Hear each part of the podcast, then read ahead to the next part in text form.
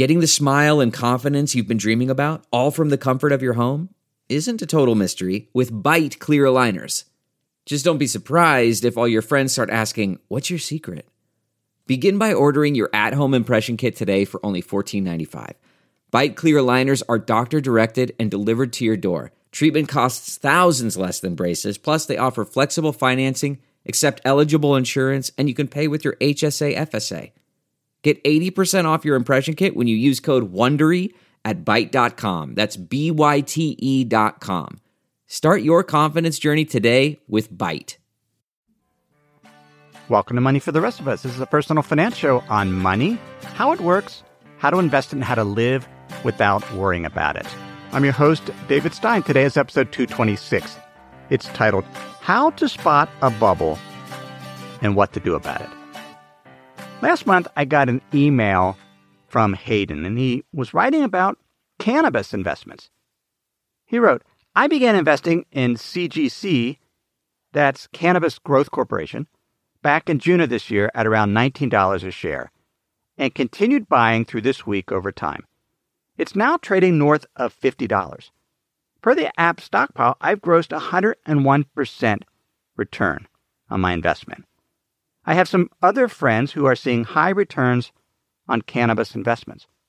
My thought is now is a good time to take my winnings and not push my luck.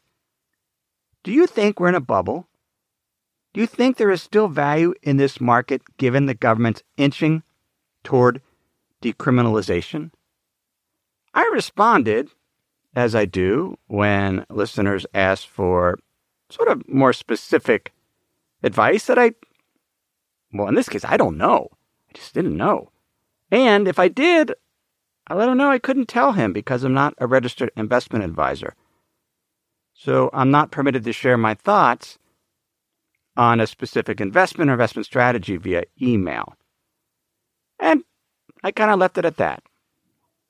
Last week, though, I was in New York City. Happened to be at Dover Street Market, the clothing store, and the sales associate mentioned to me he's been investing via the Robinhood app in cannabis stocks. And he's made good money at it. And so I got to talking to him about why he made the investment, what about the earnings prospects of the companies, and it was completely eye opening to him. He hadn't really considered why he bought it other than they thought the stock prices would go up. And, and I admit, I've been there when I first bought stocks. I didn't really, my first stock was Novell. I bought it because I thought it would go up. I had no idea what Novell did. So we talked about price to earnings ratio. What is the embedded growth rate priced into the stock? And that was that conversation. Later that week, I had a meetup with Plus members and a member mentioned he had just bought options on cannabis stocks recently. Now, both the sales associate and, and this plus member mentioned that Canada was about to legalize cannabis, and that was the reason, or one of the reasons, for owning the stock. Next day, my sister and I were walking on Mercer Street. We got we got stopped by a couple of, of hip hop artists that were selling CDs. I checked this. I don't have a CD player. I checked with my sister to see if she had one. We we bought a couple CDs. We we we talked to him a little bit, and he mentioned the one guy had mentioned buying some marijuana in California, and then as they were heading back to New York, they realized, well, it's not legal there, so they stopped off in uh, Colorado to try it out there. But just before that, my sister and I, well, she had noticed there were some construction workers smoking pot at lunch. She and her husband are, are general contractors who do a lot of work in the city remodeling retail stores. And, and so she was sort of shocked at this. I didn't know. I, I, I'll be honest. I've never smoked pot. I sort of, in high school, the potheads, they, they frankly, they were, they were losers. So I just didn't, I've just never really had an interest. So it, so I don't even know what it smells like. I, I spent the whole week thinking, man, there must be a, a skunk infestation in New York. So she pointed out it's kind of a putrid skunk like smell. And sure enough, that's what it smelled like. And but here, and mentioned to my brother in law that they were smoking at lunch, and, and he says that they better not be, it must not be a union job because union workers just, they'd, they'd be kicked out, kicked out. So it got me thinking that there's, well, here's, here's one sign of a bubble that I've noticed. And I saw this during the internet bubble. Everyone talks about it. Sort of people that you would not be thinking investing, had never invested in life, are suddenly investing in that. Yesterday, three uh, cannabis stocks overall did very well. They're up on average around 14%. Again, this week, apparently Canada is legalizing to some extent cannabis. Cronos Group is an example. It's up 50% year, year to date. It's doubled since August. The price to earnings ratio, getting back to my conversation with the sales associates, is 2,720. The forward PE is 1,980. Growing revenue is up 500% from a year ago. Had $2.2 million in sales last quarter. Tilray is another one. TLRY has gained 621% year to date at stock appreciation. Revenue up 90%. Canopy Growth Corporation's up 127%. Now, those latter two have losses. They're losing money. At the end, though, in looking at a Motley Fool article, they, they, I was trying to figure out what was going on. Why did they go up so much this week? They're all down 5 to 6% so far today. But the article said in the end, all three of these companies will have to prove that they can live up to the lofty expectations of marijuana investors and produce continuing sustainable growth. It'll take time to see how successful they are at achieving this goal, but for now, shareholders have high hopes that things will go well for the cannabis industry. High hopes are a big part of what makes a bubble.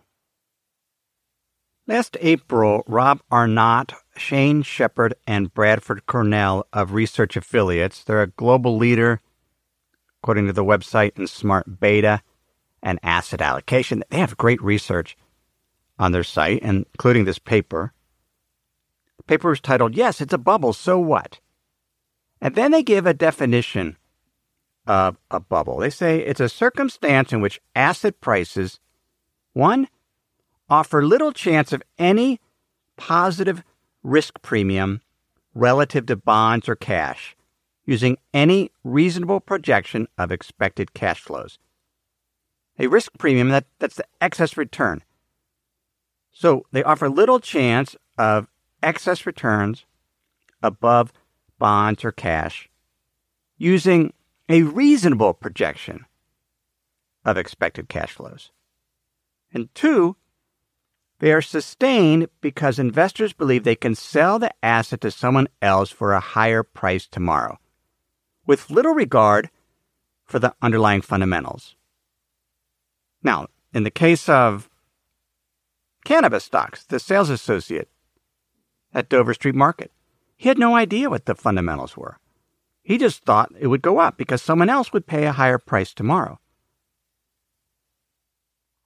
Are not Shepherd, and Cornell go on and say, notably, there are markets in which few, if any, buyers care about the discounted future cash flows to the value of the asset.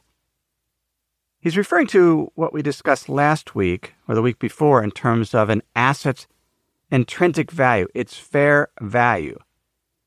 A company's stock price should reflect the present value or the price in today's dollars of its future dividends, which is the share of profits that the company pays out of its earnings. And so we discount that back. We put it in today's dollars. If earnings and dividends are going to be higher than what con- the consensus of investors believe, then the company's intrinsic value per share is higher than its current stock price. In other words, the stock is undervalued. I mean, that, that's what investing is. So if we look at fundamentals of a particular investment strategy, we want to look at the cash flow, the expected cash flow in the future, and put that in today's dollars, its present value. And that's just that's that's what investing is in that sense, right? Traditional, fundamental investing. Not the only way to invest, but it's it's the basis of investing is we want to pay less than what we think something is worth. And the only way to do that is to figure out what it's worth. And that fair value is what it is worth in today's dollars. Now, back to their definition, they're saying that a bubble is something where if you use reasonable projections of those expected cash flows, that the, the, the expectations are so high that there's no way that they will be realized. And so ultimately, investors will be disappointed and the bubble will burst. Arnott goes on to say most academics, especially adherents of neoclassical finance, will dismiss our arguments. After all, for every seller, there's a buyer. Because some investors like an asset at the prevailing price, the market must be efficient. And that's right. In fact, that's what markets are made of. You have the, it's an auction market. Buyers and sellers. The sellers think the particular asset, the cannabis stock, is too expensive. They want to take profits. The buyer thinks perhaps it's undervalued. They're willing to pay for it for, for whatever reason. Arnott continues some level of cash flow expectations can justify any price. It's a matter of subjective judgment as to whether such lofty cash flow expectations are sensible, implausible, or preposterous. And that's what it comes down to. What, what are the expectations of the investors? If a company's stock has a PE of over 1700, the price you're paying for, for $1 worth of earnings, you're paying $1,700 for $1 of earnings. But revenue has increased 500% over the past year. So, so where, where is it? Are the assumptions reasonable? They give the example of Tesla, where you know, it's kind of traded in a $350 range. It, it's sold off here recently. But they believe that Tesla is an example of a micro bubble. And here's what they write Tesla's current price is arguably fair if most cars are powered by electricity in 10 years. If most of these cars are made by Tesla. If Tesla can make those cars with sufficient margin and quality control and can service the cars properly, and if Tesla can raise additional capital sufficient to cover a $3 billion annual cash drain and another billion to service its debt. To us, that seems an unduly optimistic array of assumptions, especially given the magnitude of Tesla's debt burden. Such an argument ignores the deep pockets of competitors and the common phenomenon of disruptors being themselves disrupted by newcomers. Absent the unfolding of this rosy scenario, Tesla's current price would require remarkably aggressive assumptions to deliver a positive risk premium. For investors who agree with this assessment, Tesla constitutes a single stock microbubble. We discussed Tesla back in the I forget which episode it was. It was this year we talked about electric electric cars, and, and that's why what's what makes up markets. But it comes down to we have to have an assessment as investors of the assumptions. Are they reasonable? Or are they stretched in terms of where, where we are? Now, that's for an individual stock. For a sector and, and broad market bubbles, they say that they're much rarer. In this case, the, the implausible set of circumstances are not right must prevail. So collectively, there's these huge assumptions baked in. The internet bubble was a great example. very similar to cannabis stocks. Everyone had their favorite names. Many had never invested before. Had taxi drivers suggesting stock picks to me. And in some ways, I didn't know. It was a really interesting time. I bought two companies at the peak. I was so sick of the internet bubble. I thought, well, what if?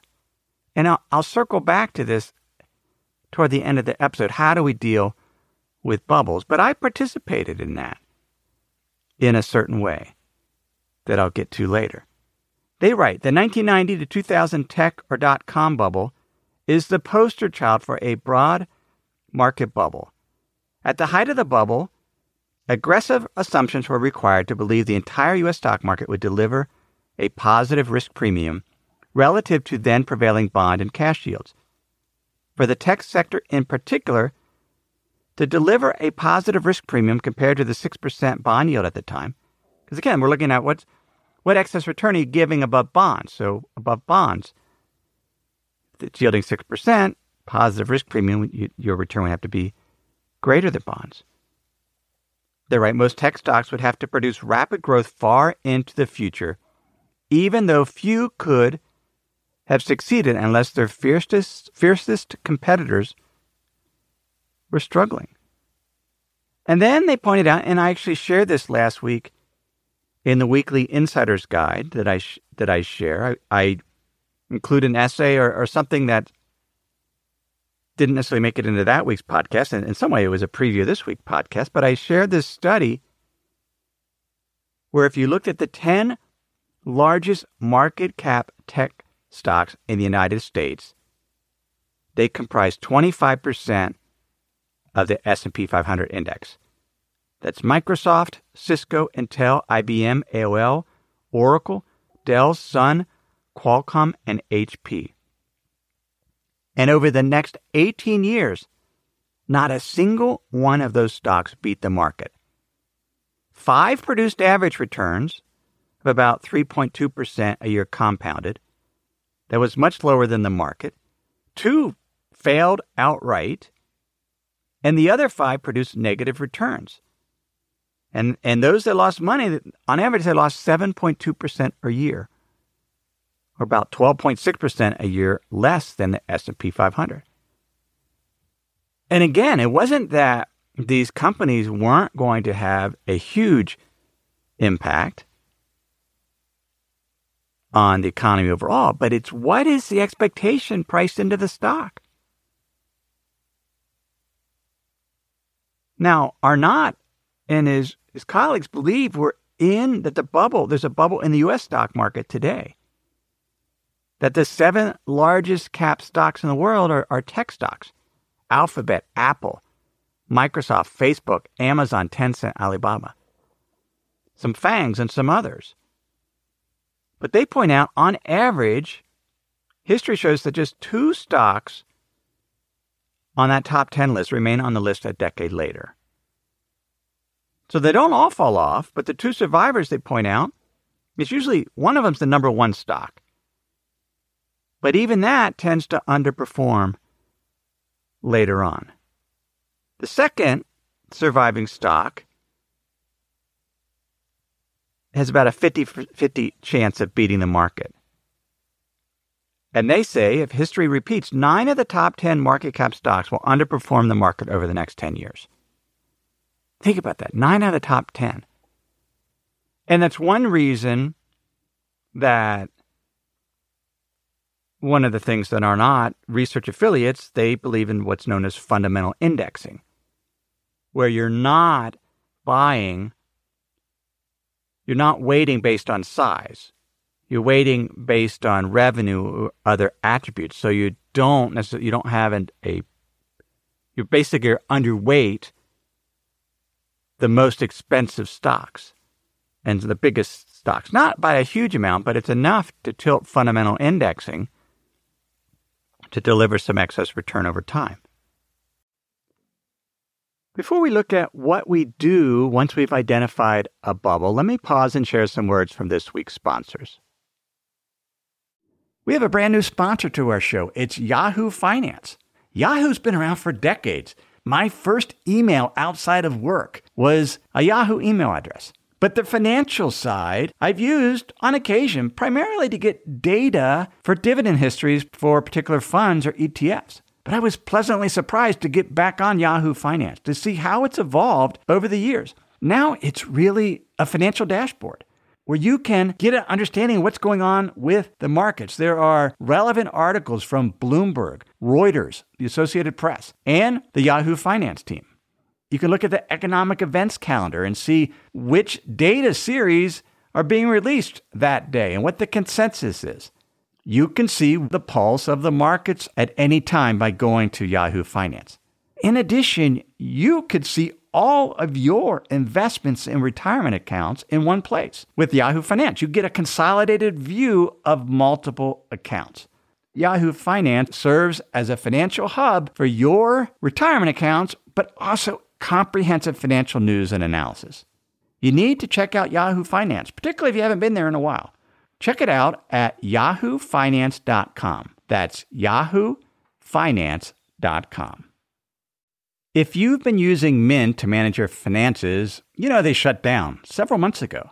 Well, let me tell you about the budgeting solution, the financial tracking solution I've been using for the past number of months. It's Monarch Money. Monarch Money is the top rated all in one personal finance app. It gives you a comprehensive view of all your accounts, investments, transactions, and more. You can create custom budgets like I've done. You can set goals, collaborate with your partner. And now you can get an extended 30-day free trial when you go to monarchmoney.com/david. What I like about Monarch is the ability to customize what I want to see. I have custom budget categories, and then I can go on to the dashboard and see where I'm above trend on some of my spending. I especially like that Monarch will never sell your data to third parties or show you ads. After trying Monarch myself, I understand why it's the top rated personal finance app. And right now, get an extended 30-day free trial when you go to monarchmoney.com slash David. That's M-O-N a R C H M O N E Y dot com slash David for your extended 30 day free trial. So, what do you do if you believe there's a bubble? There's an asset or individual stock where you believe that the assumptions priced into the stocks are just unrealistic, preposterous, and that the majority of the holders are just expecting, they're not even doing fundamental analysis, they're just expecting that the sort of the greater fool theory that somebody else would come along and buy the asset at a higher price. Arnott, and his colleagues suggest, well, what about shorting? Shorting is where you borrow shares and you benefit. You borrow shares, you sell them. Hopefully, the stock falls in price. You buy the shares back, and you deliver them to the to the entity you borrowed them from. You, it's all done through your broker. But they point out if you if you go long, if you buy an investment, your maximum loss is 100%.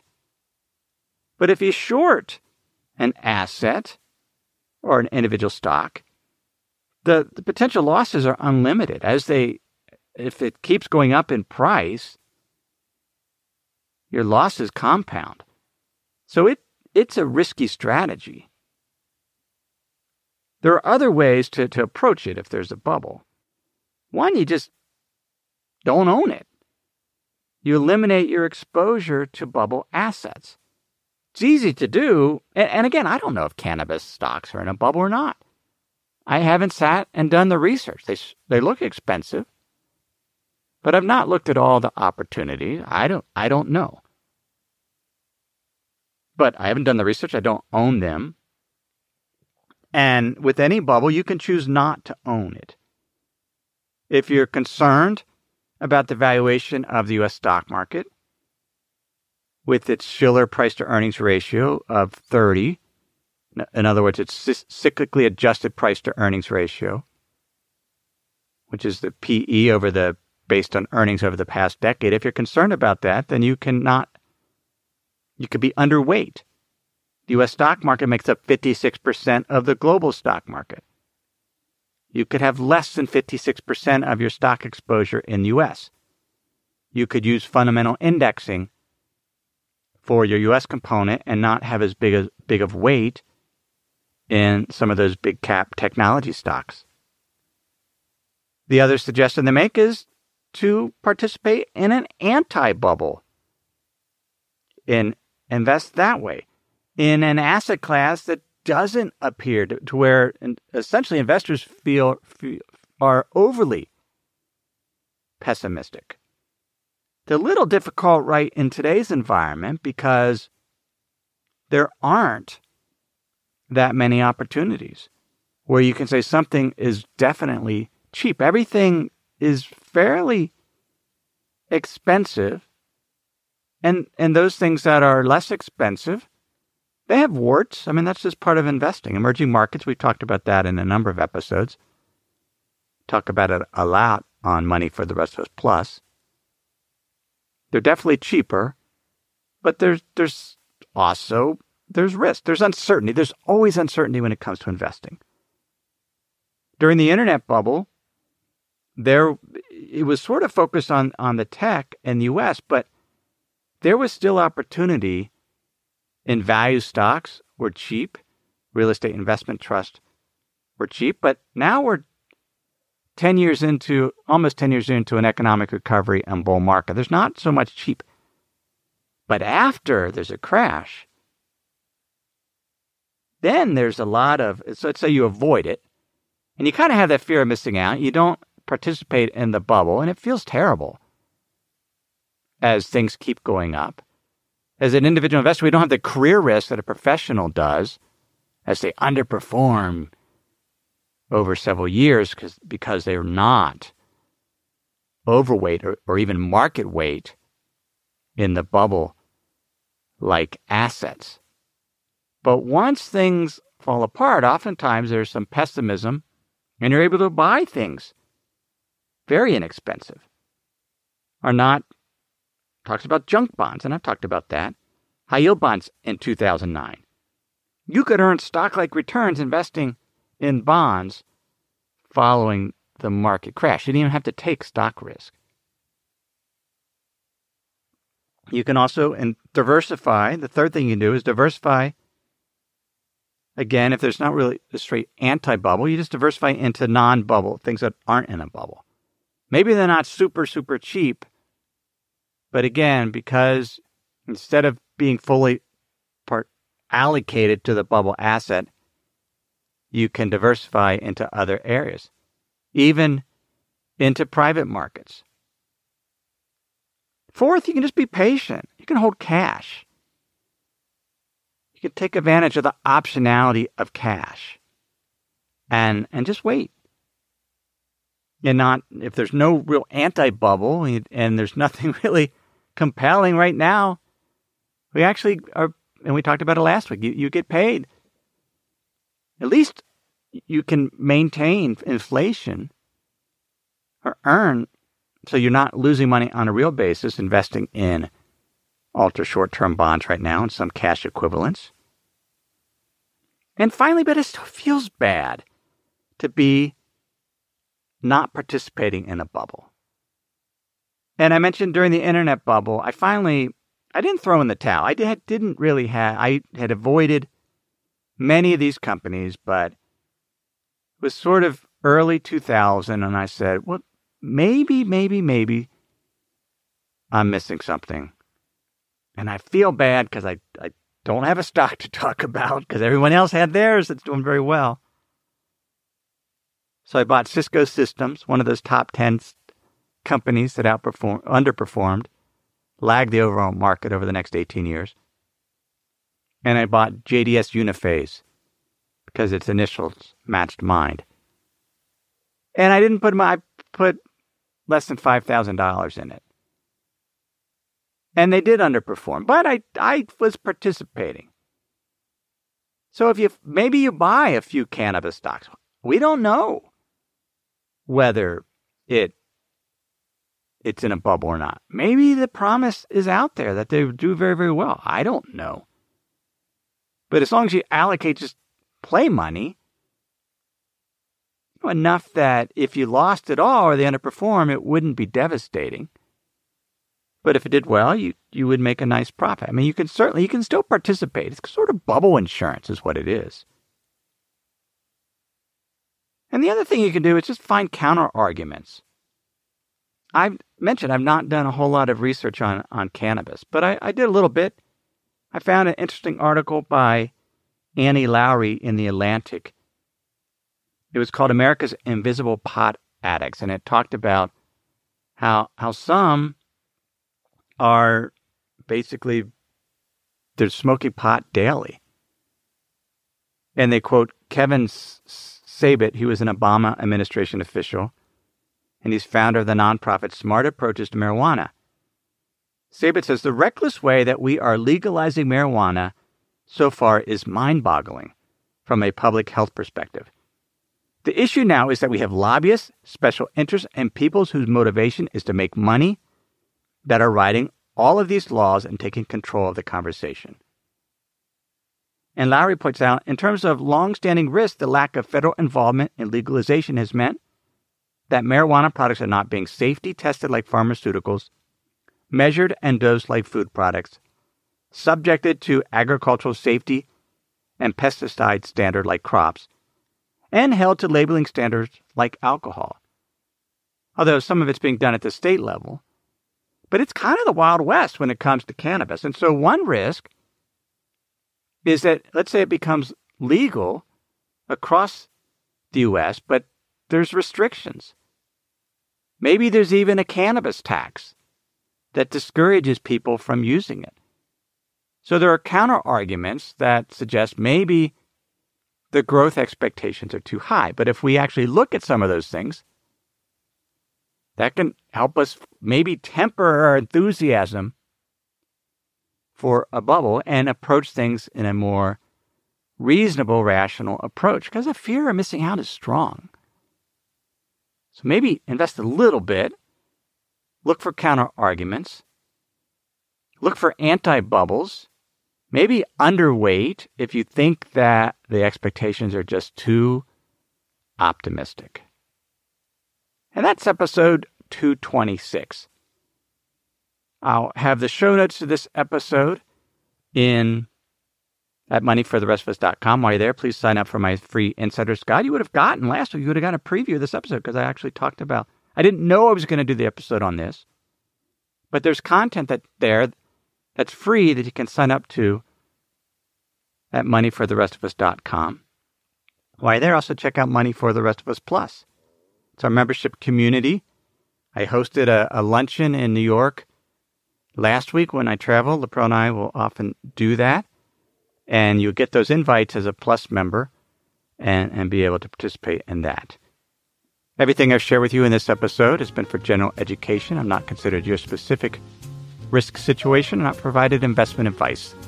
Simply general education on money, investing, and the economy. Have a great week.